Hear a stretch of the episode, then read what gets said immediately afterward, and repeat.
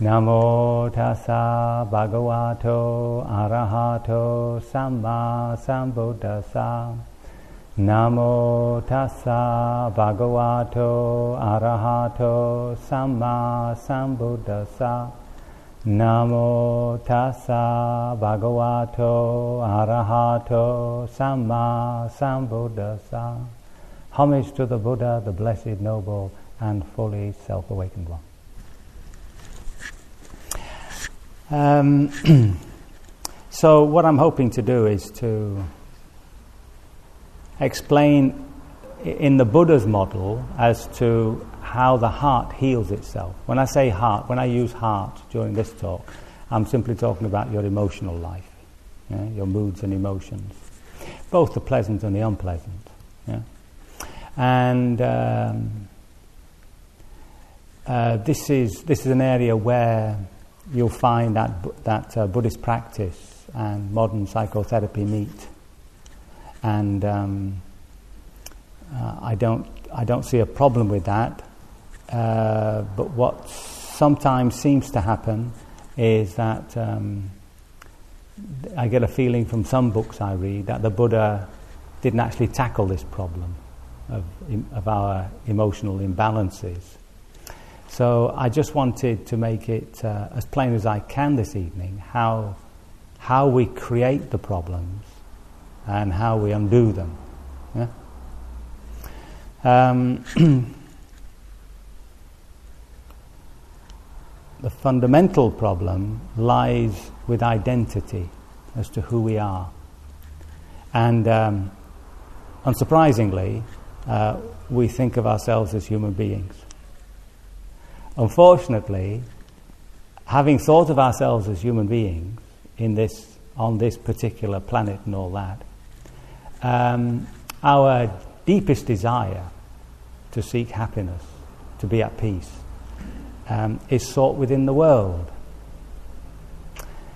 And by making our happinesses and our joys dependent upon the world, it means that when the world forsakes us, then we have all the downside of that particular commitment.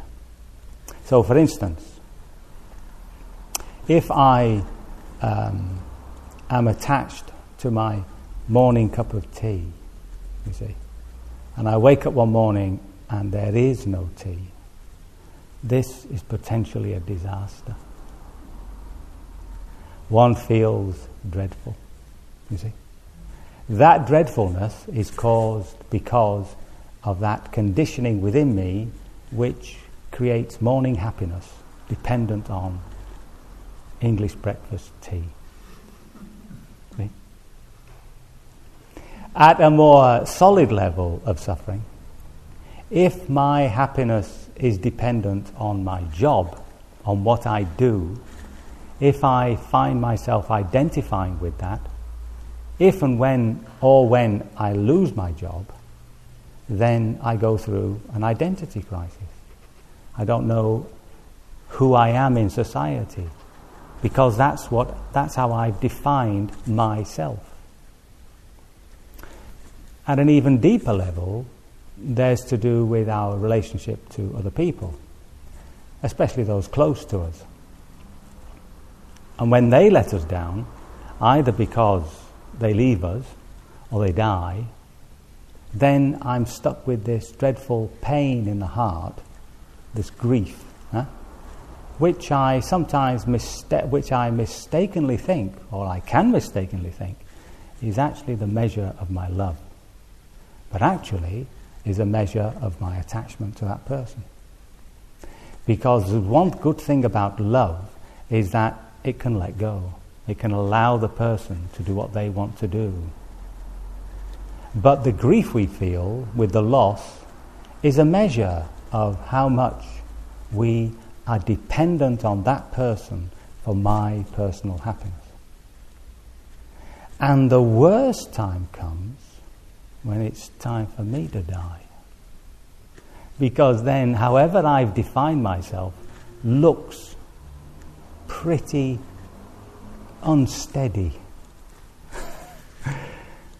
And that's why death comes to us as a great shock, because death is saying, whoever you thought you are, you're not. If you've defined yourself by your body, I am this body, then for sure we're in for a shock. If you've defined yourself as I am this person, I do these things in society, I have these relationships, all this I and how we relate to the I, what death does is it undermines that though all those particular self definitions and dependencies. So you can see that somewhere deep within our psyche there's a mistake. And it's through this mistake that we form this relationship to the world we live in. And it's not just identity, it's also possession. So we, we form a certain safety, a safety net around us by possessing things, possessing money. We feel much safer if there's a hundred thousand pounds in the bank and not ten. Eh? So all that psychology around possession, around identity, is a cause of suffering for, for us. Because when we lose it, we feel grief. When we can't get it, we feel frustrated. And we're constantly afraid we might lose it. So there's always this underlying anxiety around those things that we're dependent on for our particular happinesses. Hence, the huge insurance industry. So, from that position, we formulate a dual relationship to the world. We either want something or we don't want it. It's extraordinarily simple. If I like something, if I enjoy something, I try to hold on to it. I try to keep it. I try to develop it. If I don't like it, I try to get rid of it. Eh, if I don't like somebody, I try to take out a contract on that person and just get rid of them. Thinking that in so doing, I shall make myself happier. It might be a relief, but unfortunately, it doesn't tackle the fundamental problem. See? So, this is the core of our problem. It's one to do with the question, Who am I? And the essential purpose of insight meditation is really to solve that particular question.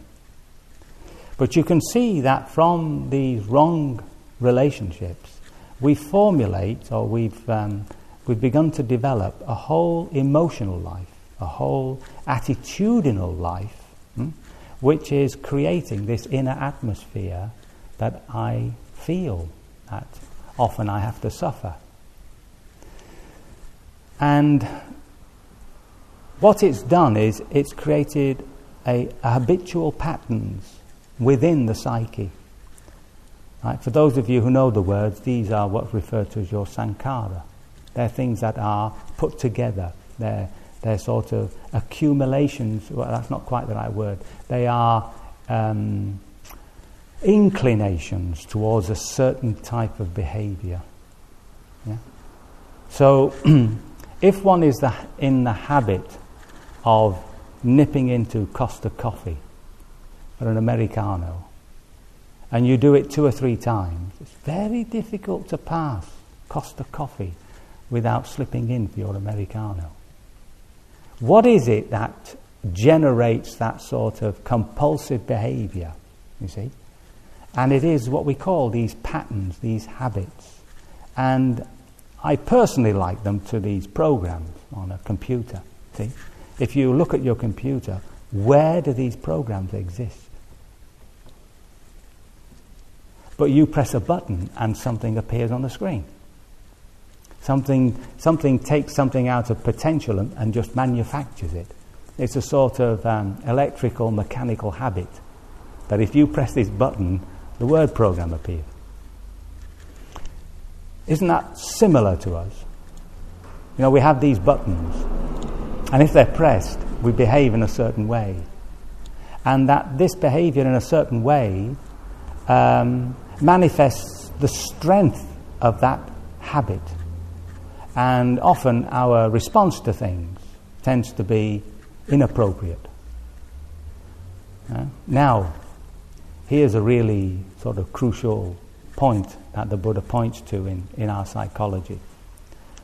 Whatever we experience, whether it's the seeing or the hearing, uh, whatever um, is done to us by somebody else, whether it's something beautiful or something not so beautiful, hmm? what I feel, what I experience as my response or reaction to that is not caused by the object. The happiness that I feel when I enter Costa Coffee for an Americano is not caused by the Americano coffee. All the Americano coffee can do is put a nice taste on my tongue. That's the contact I have with an Americano. That's all. The rest is completely manufactured from within my own psyche. All the perception of coffee, all the comparison as to whether this coffee is better than Nero's coffee, the whole mentation is all to do with me inside myself and has nothing to do with the coffee that's been poured or the original coffee beans that were picked. The coffee beans do not cause my mental state. Huh? And my seeking happiness in coffee has produced in me a reaction, a learnt reaction to coffee, that whenever I smell coffee or taste coffee, happiness immediately arises. And I think that the coffee is making me happy. But it's not. It's my attitude to the coffee that has created this happiness. Yeah? Yeah? If it were not so, if it were that the outside world were creating my mental states, in terms of the process of liberation, I would find myself in an impossible condition. Because in order to make myself happy, this coffee has to be exactly the sort of coffee that I need to make myself happy, because this coffee is making me happy. Huh? If this person makes me sad, the only way I can get rid of my sadness or my anger is to get rid of this person. That's very simple. But if all my mentation, if all my emotional life, if all my thoughts are self caused, then I should be able to undo those processes within me which are unwholesome and continue to develop those processes in me which are wholesome. Yeah? And there are wholesome processes to be developed love, compassion, joy, all the beautiful states that uh, we can develop as human beings. Yeah? So now,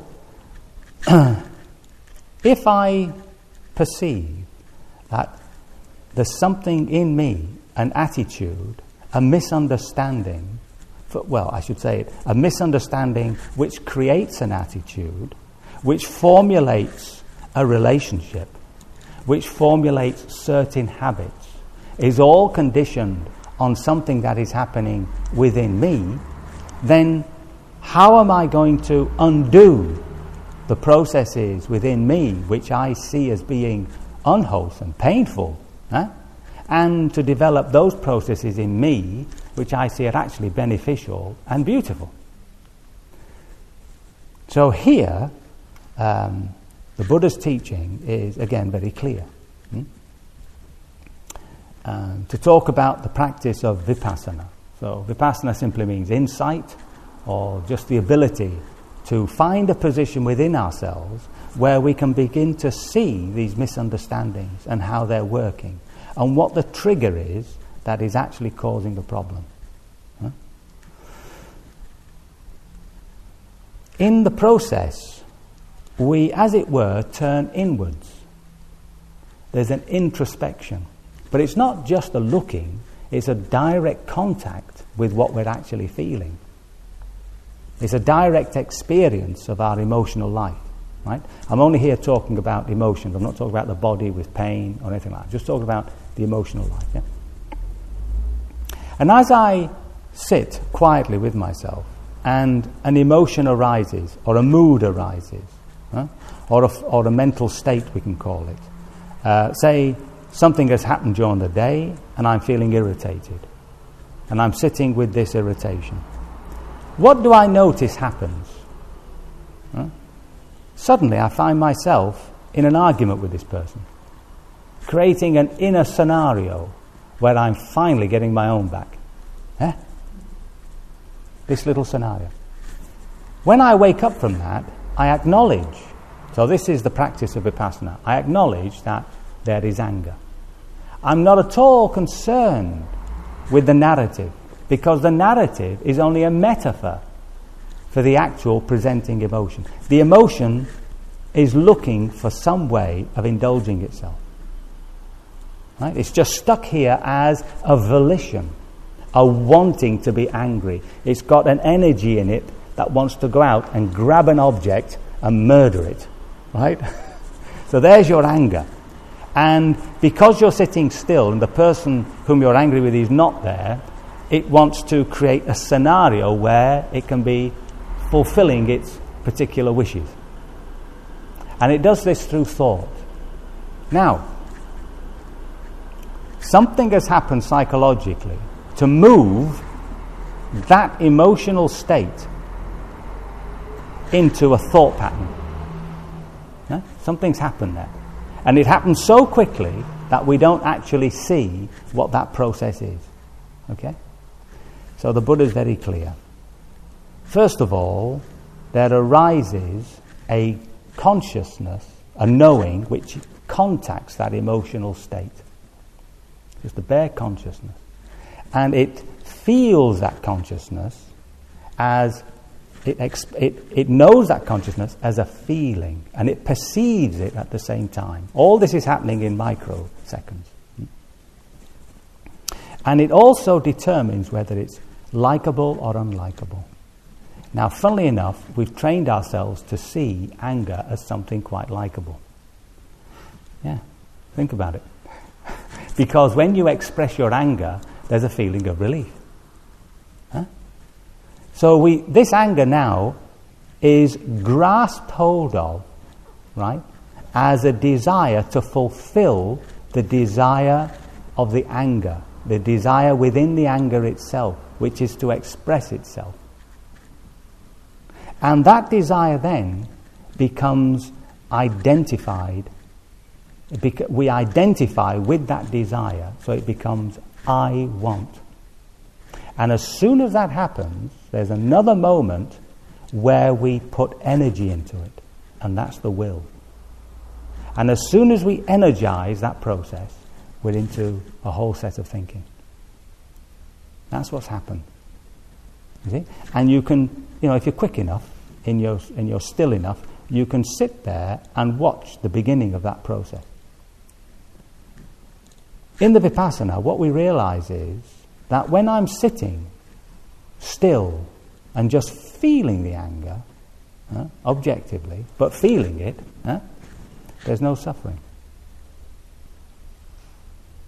When I'm aware of the wanting to indulge the anger, there's no suffering.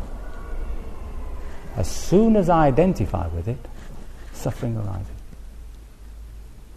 There's a magical moment where the awareness, the mindfulness, consciousness for a better word, I prefer the word knowing, loses itself, as it were, in the process of becoming angry.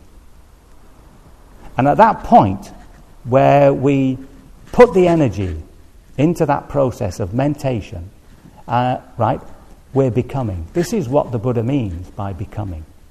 Moment to moment, we recreate the sense of self.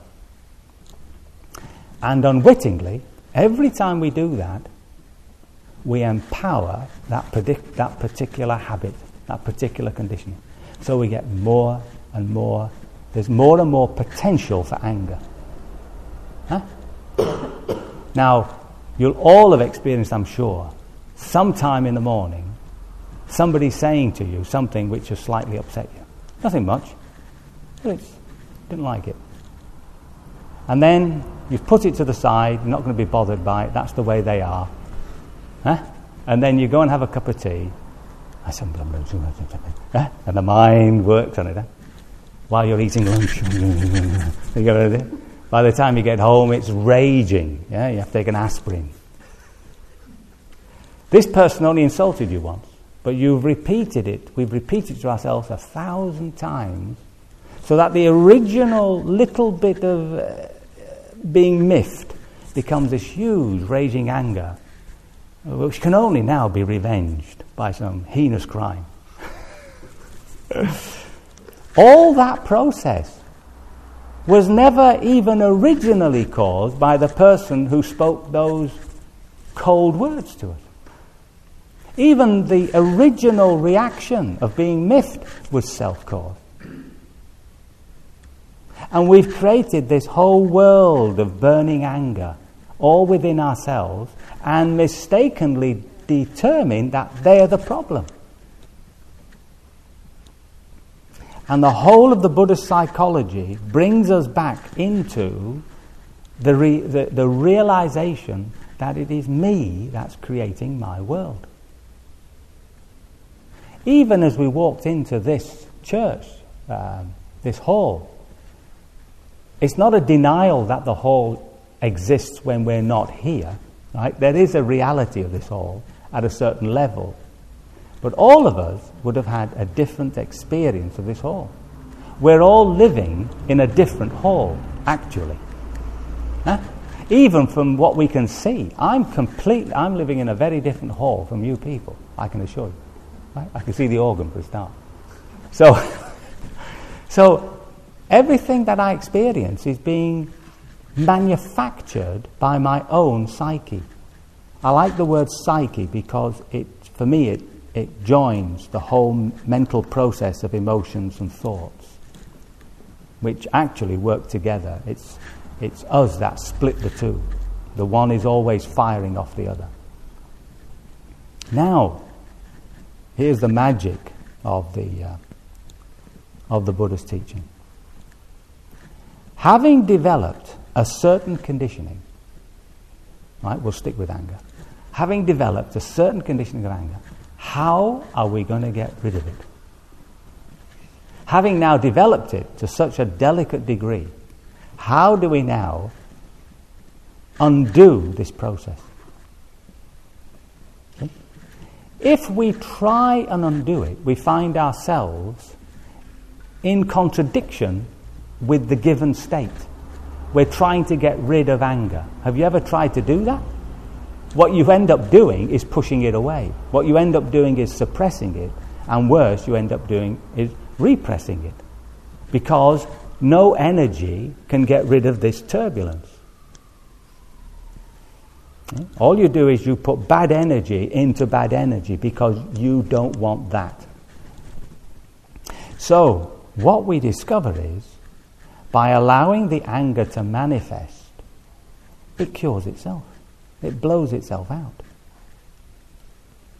Now, when I say allow the anger to manifest, I'm not talking about allowing it to form thought patterns. We've already understood that to be a way in which it indulges and grows. What I'm saying is, what the Buddha says is, sit with it, feel it, allow it to manifest. And, this is the tricky bit, see how you're relating to this anger, to this feeling. Does fear arise? You observe the fear. Do you think it's going to overtake you? You observe that fear. Are you averse to it? Is there some judgmental thing going on of, I shouldn't be feeling angry?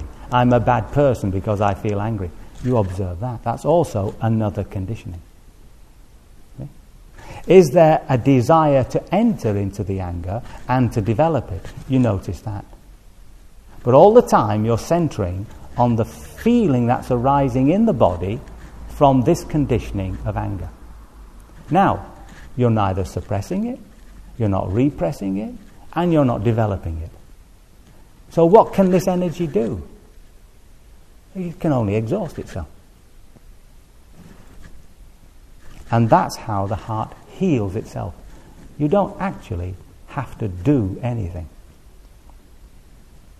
Once you've understood that process, that's where your attention goes just to being with the presenting state, whether it's anger, depression, anxiety, despair, guilt, shame, the whole gamut of human misery.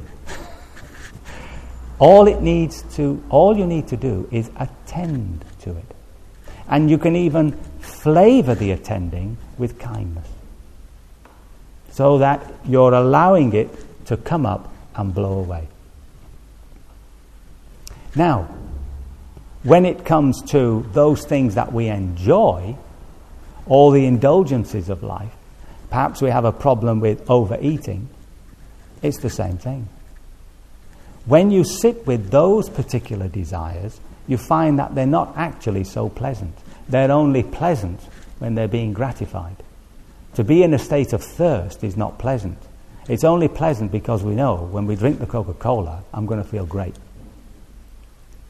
So to sit with those desires that we see are over the top and to allow them also to express themselves is to take away that conditioning. And what is that conditioning based on? It's based on this fundamental misunderstanding that happiness is to be found in the sensual world.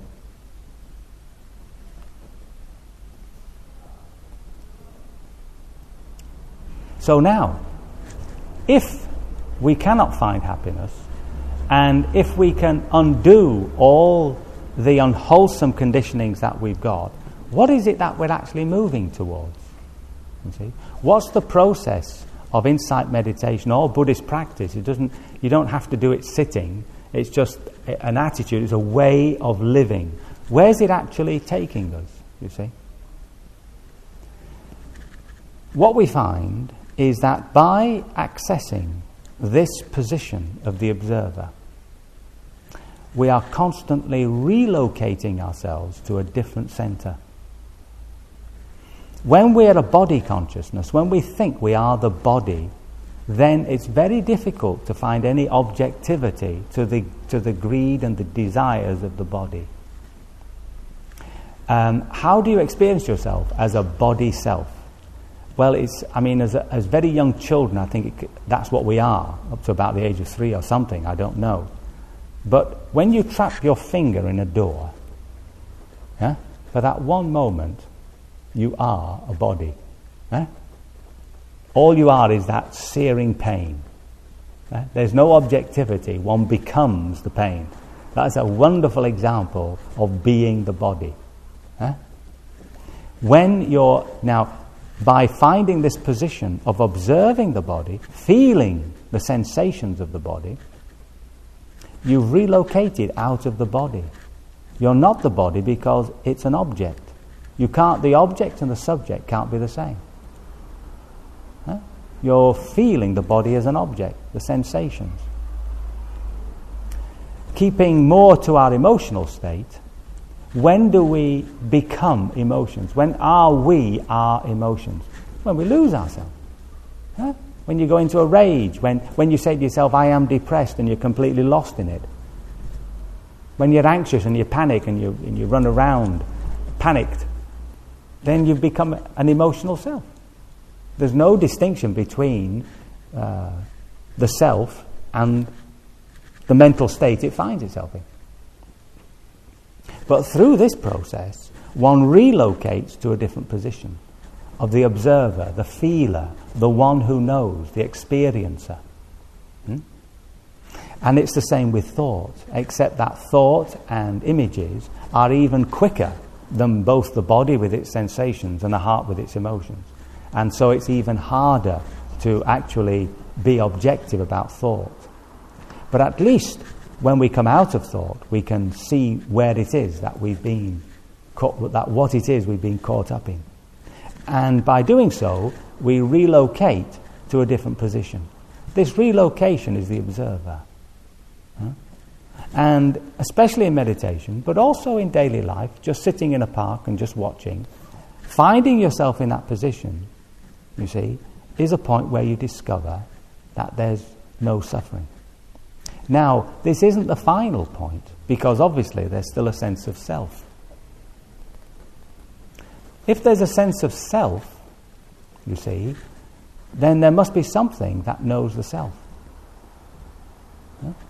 So even that can't be the final position. How do we experience, you might say, nibbanic or perfectly happy moments in our daily life? If you put a good intention in your mind to do something, and you give yourself to the action, it may be that at first you're aware of yourself doing something, and then suddenly there's a loss of that self awareness. You might have experienced it doing the garden or a job that you're really interested in. Hmm? But you have to be careful because every time you lose yourself in something, if the intention is not pure, then it'll be developing these other types of habits which causes problems. But if the intention is pure, it'll be developing a habit which is supporting our liberation. Liberation from what? Liberation from suffering. That's all the Buddha's teaching. And when we enter into those states where we lose a sense of self, we, when we come out, we also recognize that we've lost a sense of time. Time and self arise together. And we also notice when we reflect on that moment that in the moment where there was no self and no time, we were perfectly happy. So even in daily life, even in ordinary daily life, we can begin to move towards those places which we know are going to develop uh, this inner sense of peace and happiness, which is not dependent on the outside world. See? Not dependent on another person. And that, you could say, is the process of liberation. Liberation from the fetter, from the shackles of belief that the world can produce pure happiness. Now, having said that, does that deny the pleasures and joys of life? Not at all.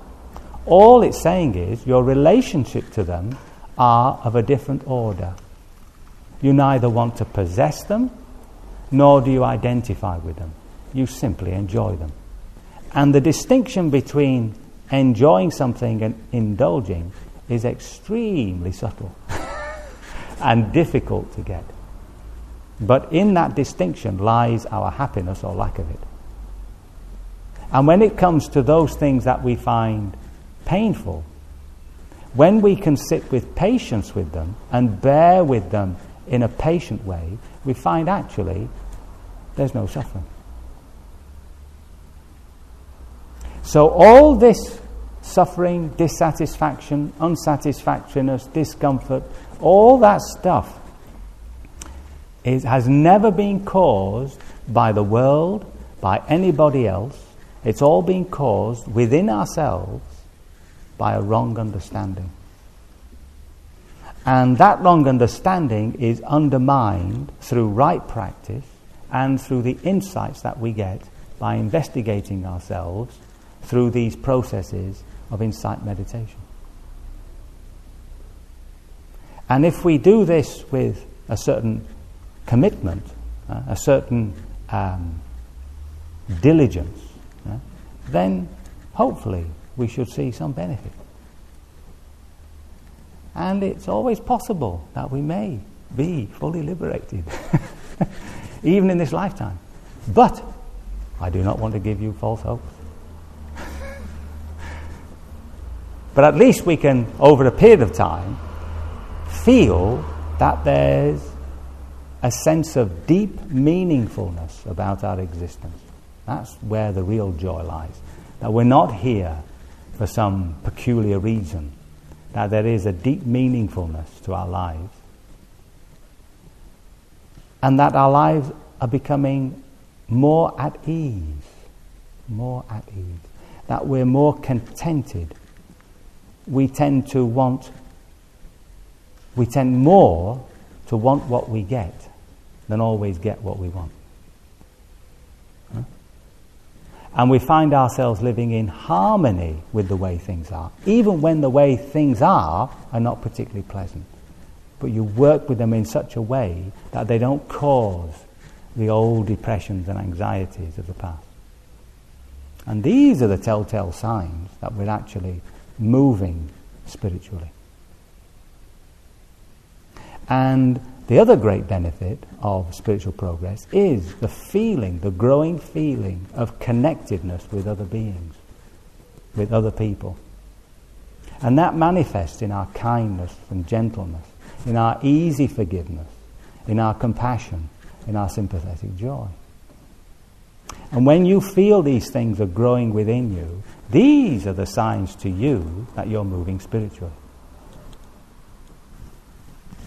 So, with those words of hope, I can only hope that my words have been of some assistance. May you be fully liberated from all suffering sooner rather than later.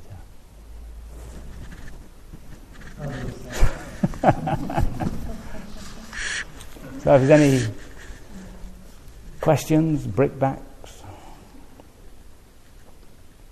I have a question. Yeah. When you suggest we uh, do insight meditation, are we watching the mind, the body? both?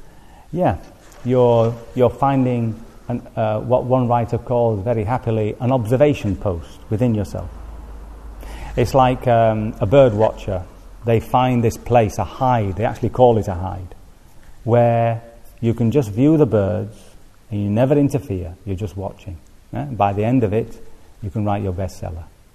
So it's the same. As you find this position in yourself of that little hide of, a, of this observation post, which we feel, generally speaking, as the observer, the feeler, the knower, the witness, there's all sorts of words for it.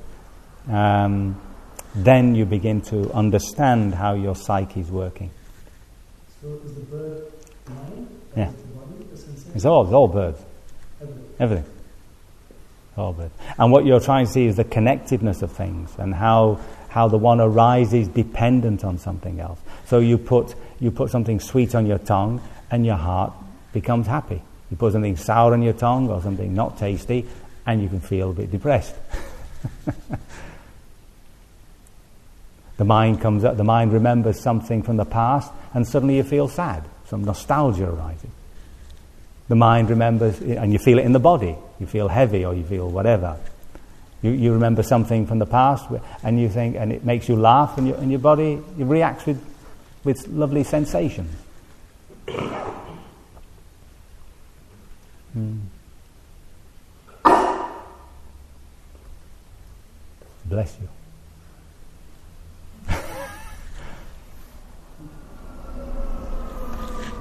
Um, I remember the expression, it's a friendliness or metta observation.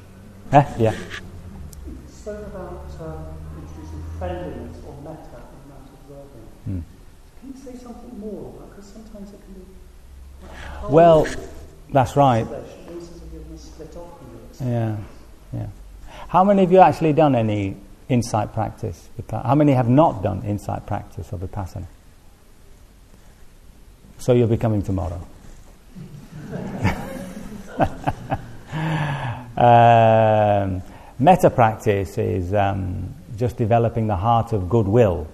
It's often translated as loving kindness, but that, in a sense, gives it a feel which is not necessary because you can practice goodwill when you feel horrible. Right? You can still send out goodwill messages uh, when you don't feel very well. Yeah. Um, look, I think that lady's come. Um, you'd have to actually, you'd have to actually do it. Um, Sometimes, if you're watching, so we say, suppose you're watching a cat. Um, I've just been at uh,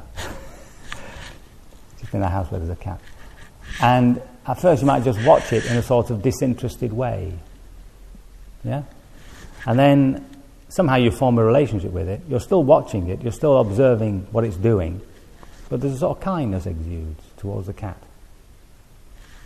So you're inside yourself and you're watching these feelings. Perhaps it's a nasty one, so you feel a bit depressed. You feel it. But there's, as it were, within the looking, yeah, there's, as it were, in the contact, there's a feeling of embracing it, opening up to it, a certain kindness towards it. These things uh, obviously become apparent with the practice. You know, it's not. If you haven't done the practice, it's a bit sort of abstract.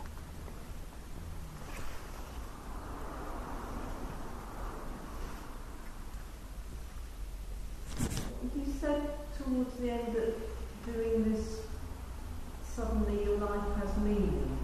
I don't, not suddenly. Sorry? Never suddenly. Yes. yes, it has meaning. It seems a sort of sudden statement to me. I didn't Yes, right. Well, um, normally speaking, uh, the meaning of our lives is dependent upon the life we're living. It depends on my relationships, on my job, on everything else, you see. When I begin to realize that these are very uh, untrustworthy meaningfulness things, because they can disappear, I'm seeking for a deeper meaning as to why is it I'm here in the first place. And what spiritual practice does is it takes you to that core purpose of your being here. And in Buddhist terms, it's the evolution of consciousness. It's the evolution of the knowing. Don't confuse that with the act of cognition, which is a mental thing.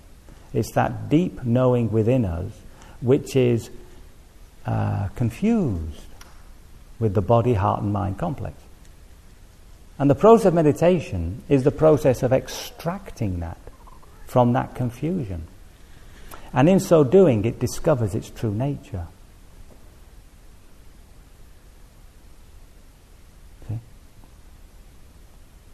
And the Buddha refers to it, tend, he tends to refer to it in a slightly negative way as the unborn, the undying, the uncompounded, the unconditioned, which means that it tells us what it's not. If we were to describe what it is, it puts a concept in our mind and we start searching for it. You see, a soul, see? And as soon as you start defining something, it's very difficult not to search for that thing that you've imagined. See? But whatever it is, it's beyond con- the con- concepts because concepts are only to do with this, this particular level of being. And uh, you'll find that in all vipassana, insight meditation, whether it's that to do with the Theravada school, or the Zen school, or the Tibetan school, all of them tell you to get rid of thinking. Huh? They all tell you. Uh, Zen puts it as no mind, which people think that you might be zonked out or something. But all they're saying is no thought. Why should they do that? Why, why is that so important? It's because that's what we are looking at the world through. We're experiencing the world through preconceived ideas. When you see a tree, you immediately compare it with all the other trees that you've seen. Just the word tree conjures up ideas with which you look at a tree. I remember a teacher used to teach art to children. She would take them to a tree and get them to draw the tree. And of course, they'd all be this stick with a lollipop on top. And then she would get them all to lie underneath the tree looking up and then draw the tree. And of course, just seeing it from a different perspective produced a much more realistic tree. Our problem is to go beyond the world that we've constructed through our thoughts and continue to construct through our thoughts. Even at the basic, uh, simple experience of taste, you see. As soon as we uh, put something like if you're, if you're eating a pizza, if you go and order a pizza, you've got an idea of what a pizza is. And when you get your pizza, it's either a pizza or it's not a pizza. It's just not a pizza, you know. Just a, this isn't a pizza, yeah. But uh, even those, remember the old? I don't know whether they they don't, don't seem to sell them anymore. But those old pizzas they used to sell in plastic bags. Now, if you'd never had a pizza before and you tasted one of those, you'd have said at the end of it, you see, and got into it, you said, "Well, that was a rather uh, nice, chewy sort of bread with a hint of tomato. Very pleasant." Call it a pizza and it's a disaster. so, our big problem, this is the biggest problem we have, frankly, is to stop thinking, is to see the world without thought. And we do that by burying the attention in sensation and feeling. That's what we do. That's how you do it.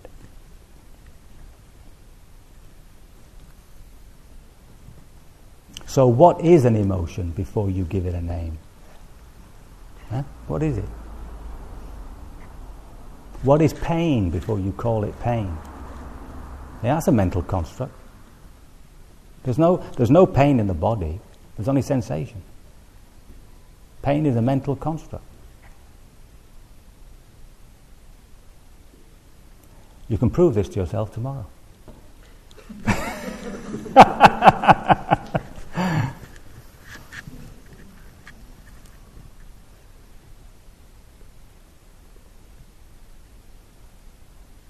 Even, even people whom I deeply love are still objects of my mind. I can never know them in themselves, and they can never know me. All we can form is a, is a pleasant relationship, a loving relationship.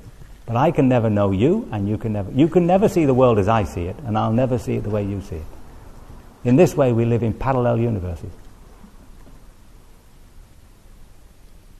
So is it any wonder that we get angry with each other?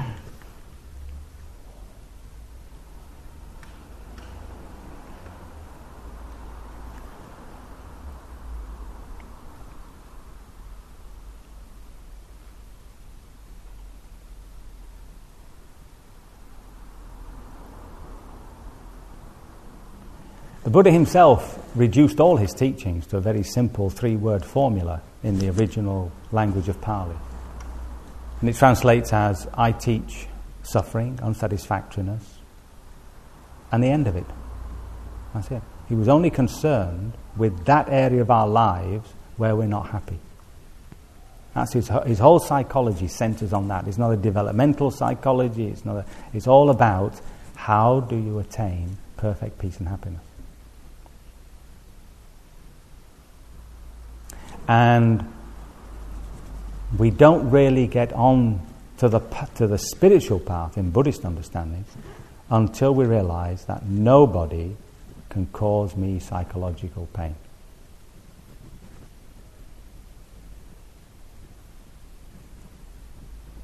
This at first comes as a great disappointment because it's been very pleasant blaming others But you cannot say to your partner, your spouse, to your friend, you make me angry. You can't say that anymore. You make me depressed, you bore me.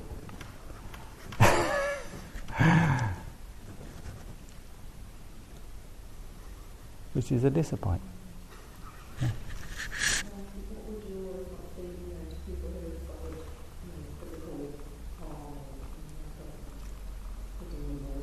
Yeah. Well, of course, you know, this is. Um, the way one overcomes that is through the rather painful process of forgiveness.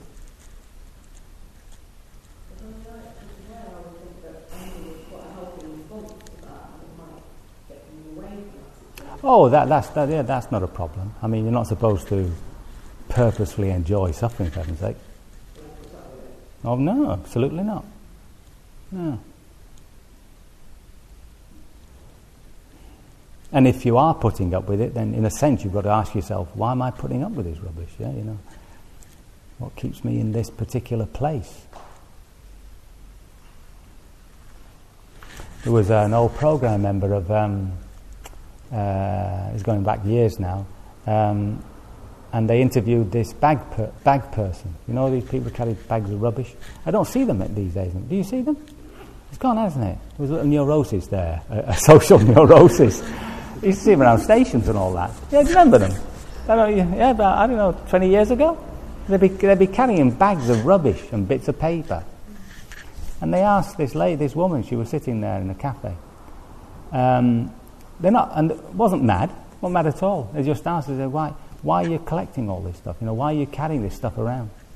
And she said, uh, I was involved in the death of a child. It's her way of expressing her penitence, her guilt, and inability to forgive herself.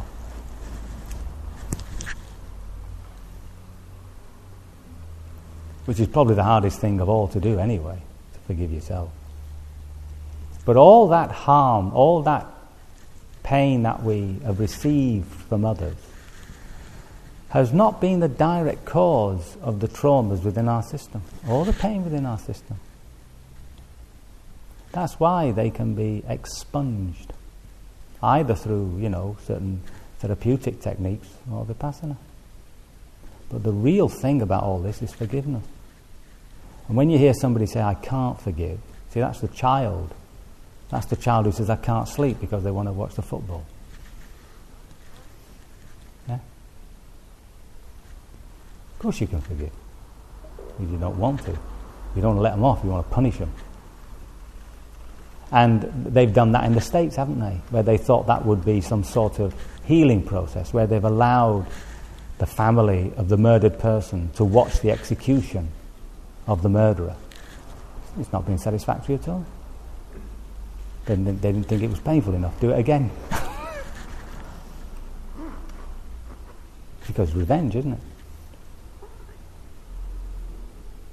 And there's beautiful stories. I've, I've, got a book of beautiful stories of forgiveness where all that pain goes. One, the most startling, or one of the most startling, is of a mother whose son is murdered. And she visits the murderer in, in prison and continues to visit him. And when he's released, only a young man, he ta- she takes him in as her son. Ah, there's a bit of forgiveness, right?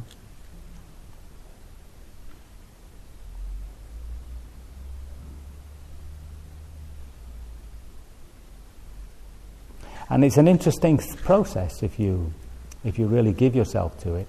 You may actually see, you may actually experience the transformation of hatred and revenge into compassion for the person through a change of attitude within ourselves. We might actually experience that transformation.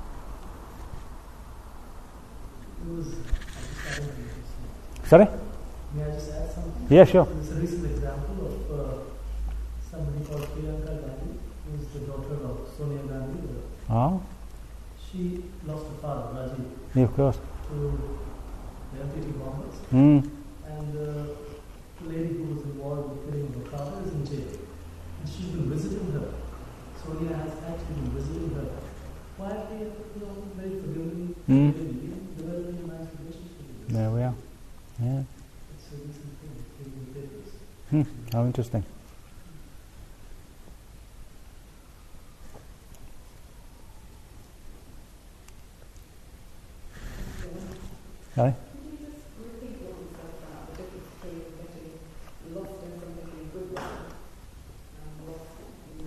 Yes, the um, one of the core teachings of the Buddha is the is the uh, uh, the role of intention.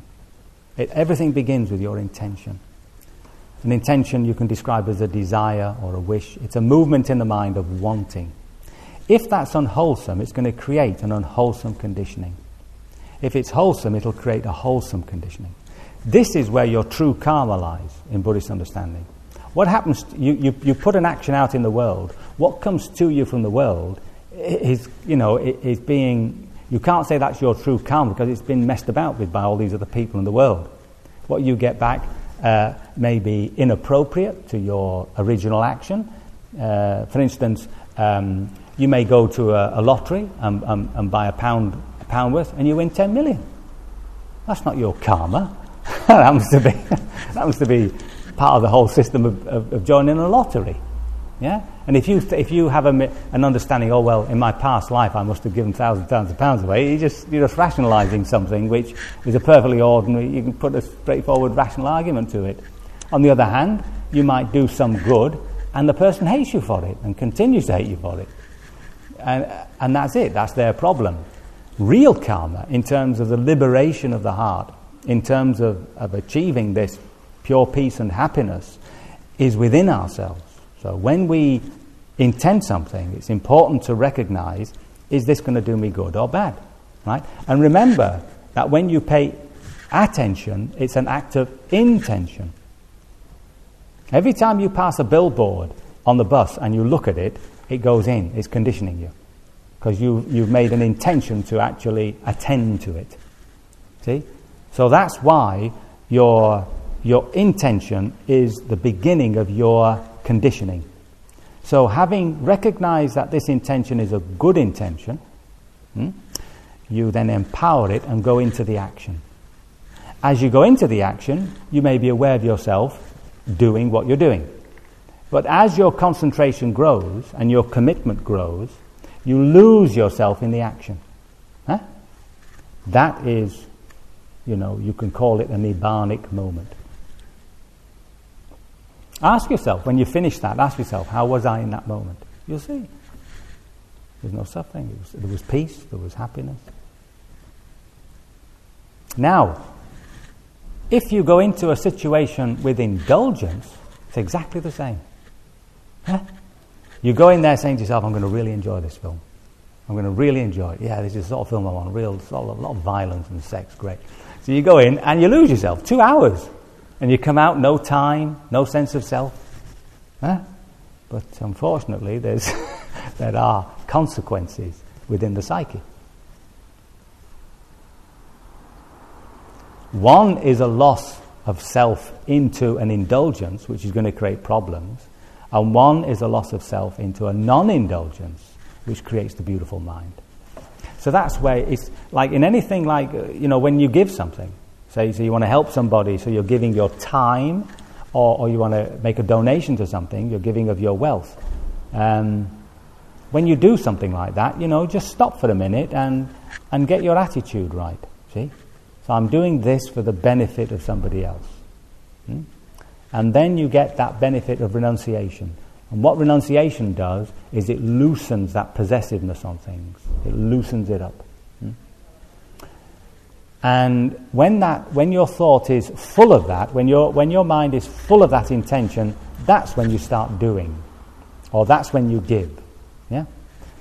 Now, is that the end of the problem? No, because as you're doing, these, these other thoughts can come in as well, you see. But you know what they're there because you're aware of them coming and you keep re establishing your right intention. Hmm? And in that way, you train yourself to keep on the, the straight and narrow.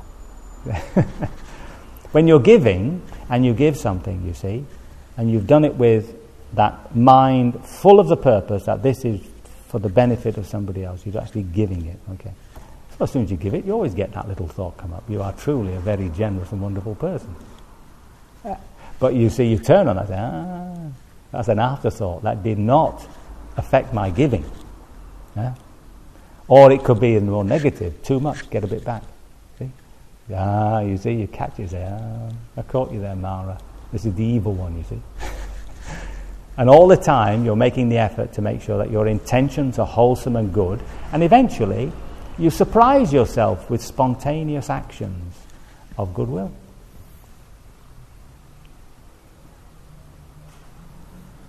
For which you may not be loved.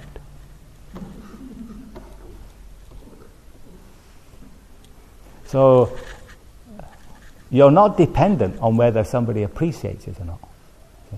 That, then, then you get into fame and celebrity. Then, then you've really had it. Then you become the classic do gooder.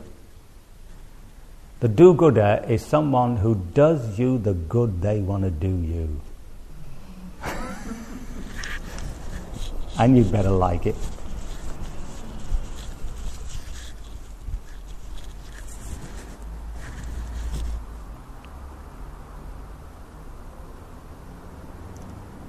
Yeah. This is about practicing. Yeah. Um, I think it was Christina Feldman said at some point that mindfulness is relatively easy. It's remembering to be mindful. well put. So what, what would your tips be? Well, it's. Yeah, yeah. Well, one of the big things that works for me is to keep saying stop. The biggest, one of the, my biggest tricks for myself is to keep saying the word stop.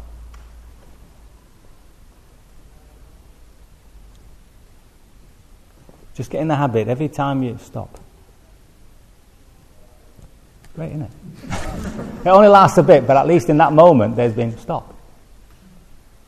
Wonderful word. So after you've answered the phone call, stop. When, when you're doing something here and you're involved in this, the phone goes. Don't you know, there's no need to launch yourself at the phone. I mean, most people will hang on for three rings. See? So you know you stop. You hear the bell. And then and you, you put it down, stop. Relax. So you relax the shoulders, stop. So you're constantly bringing yourself back into the present moment, into the presenting moment. Very little, very simple trick.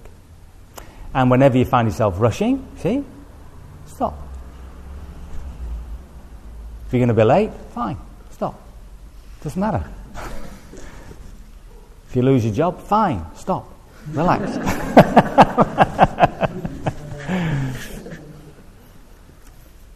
So the more, the more we can get the habit of just stopping, that's the big trick. I visited, uh, some of you will know Plum Village, you know Nhat Hanh's place? Do you know that place in, in France? And well, he has a little trick of, he has somebody who can ring the bell any time in the whole monastery. So once he rings the bell, everybody stops. You have to stop walking, you have to stop, uh, stop. And even, and he's put it down to even to the, the, the phone bell. As soon as you hear the phone bell, you stop. No matter what you're doing, you're brushing your teeth, stop. and it's just a little, a little practice of stopping. I think you'll find that, I, I find it really powerful. And the other thing is, when you know that you're doing something which just carries you away, like the computer, you know, you're on there for three hours, heaven's sake. So get yourself one of these watches with a timer on it. You just put a 30 minute timer and then really obey it. Right? Stop. cup of tea, you see, when you have a cup of tea, when you have a break, you see, so make that a little ritual, a little ceremony, right, where you stop and you make it a meaningful break. See? See, most times you make the cup of tea, and mine's all over the place, and then you, and you put it down and you think, did I have that cup of tea or not? or you make it and it goes cold, you have to go to the, go to the um, um, oh damn, what's that machine called? Thank you the microwave, stick it in again. You do that all day with the same cup of tea.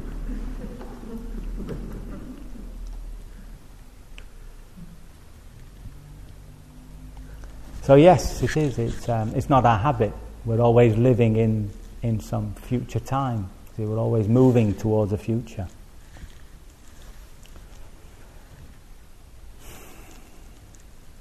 And your own body language, you know, to make sure your shoulders are always relaxed.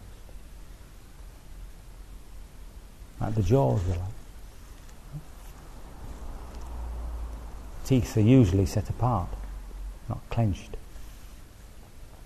If you relax your face, you can feel a smile come. All the dopamine starts pouring out. Nobody else can see the smile. You still look grim. Feel it. It just comes with a natural relaxation of your face.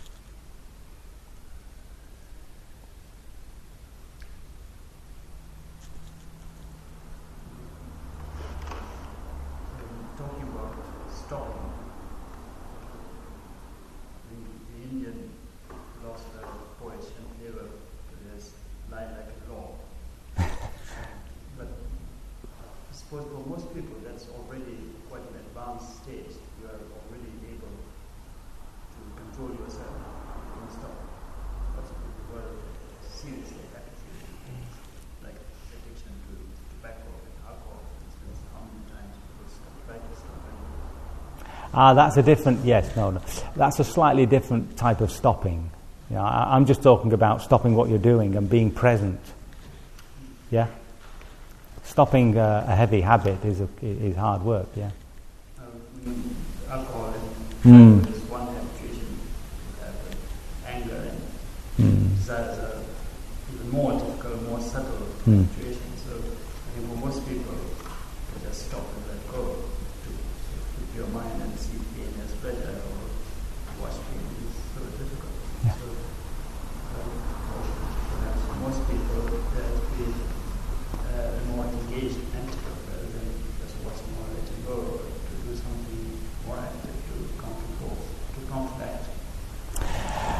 Um, well, you, you know, if if you have, a, I mean, my father used to smoke heavily, and it was ruining his voice. He used to like, like sing in a choir. So he stopped himself. He stopped smoking by, whenever he would normally have a cigarette, he'd go and, he'd go and take it out on the piano. I mean, that's, that's a sort of skillful way of displacing your, your energy, you know. But I think you just have to be careful with an antidote that you're not actually suppressing the problem. That's all. You still have to be in contact with the feelings that are being presented. That's all. But um, there's also times in our lives when it's inappropriate to express what we feel. You know, we might be we might be feeling a bit depressed in ourselves, but we meet a friend and you, you lift yourself over it, don't you? And be friendly and joyful. So you're putting it aside, as it were. But I wouldn't, I don't like, I don't particularly like antidotes because they tend to suppress. You see, through certain practices like metta, the, the goodwill practice, you can build up a real charisma, you know, a real a person that everybody wants to hug. But it's just sitting on top of this pig's wheel. You know, it's like icing on top of pig's. It's not, being, it's not really dealing with this stuff.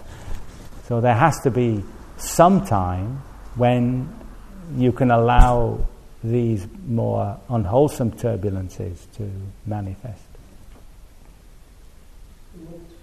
you suggest would be the role of watching the breath? Well, that's an, well, that's another one. You see, it's either either it's producing a beautiful state of mind, which is good in itself, yeah, or uh, you can observe the quality of impermanence in the breath, in which in which case it becomes an insightful practice.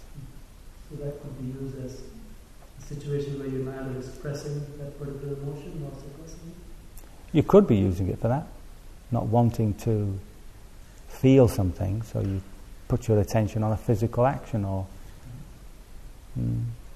I mean, there are times when it's skillful to put, a, to put to one side, you know, unwholesome state. Just put it to the side and say, I'll deal with you later or another time.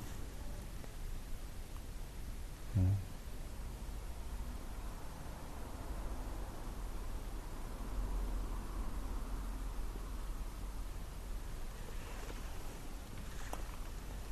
There's also this thing about watching sensations and the connectivity between thought processes and sensations. Would you like to say something? Body sensations?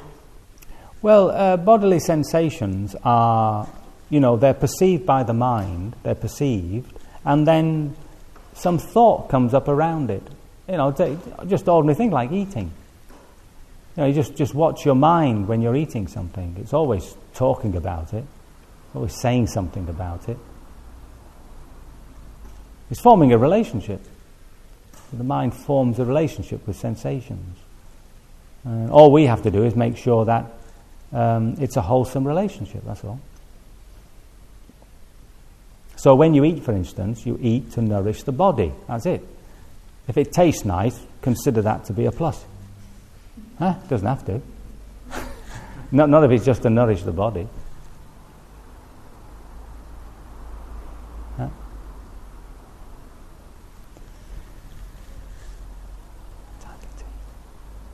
Time for a bit of a cup of tea, is it? Thank you very much. Thank you.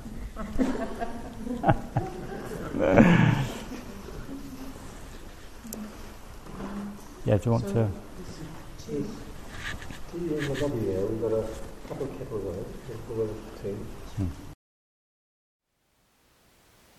Thank you for listening. To learn how you can support the teachers and Dharma Seed, please visit dharmaseed.org slash donate.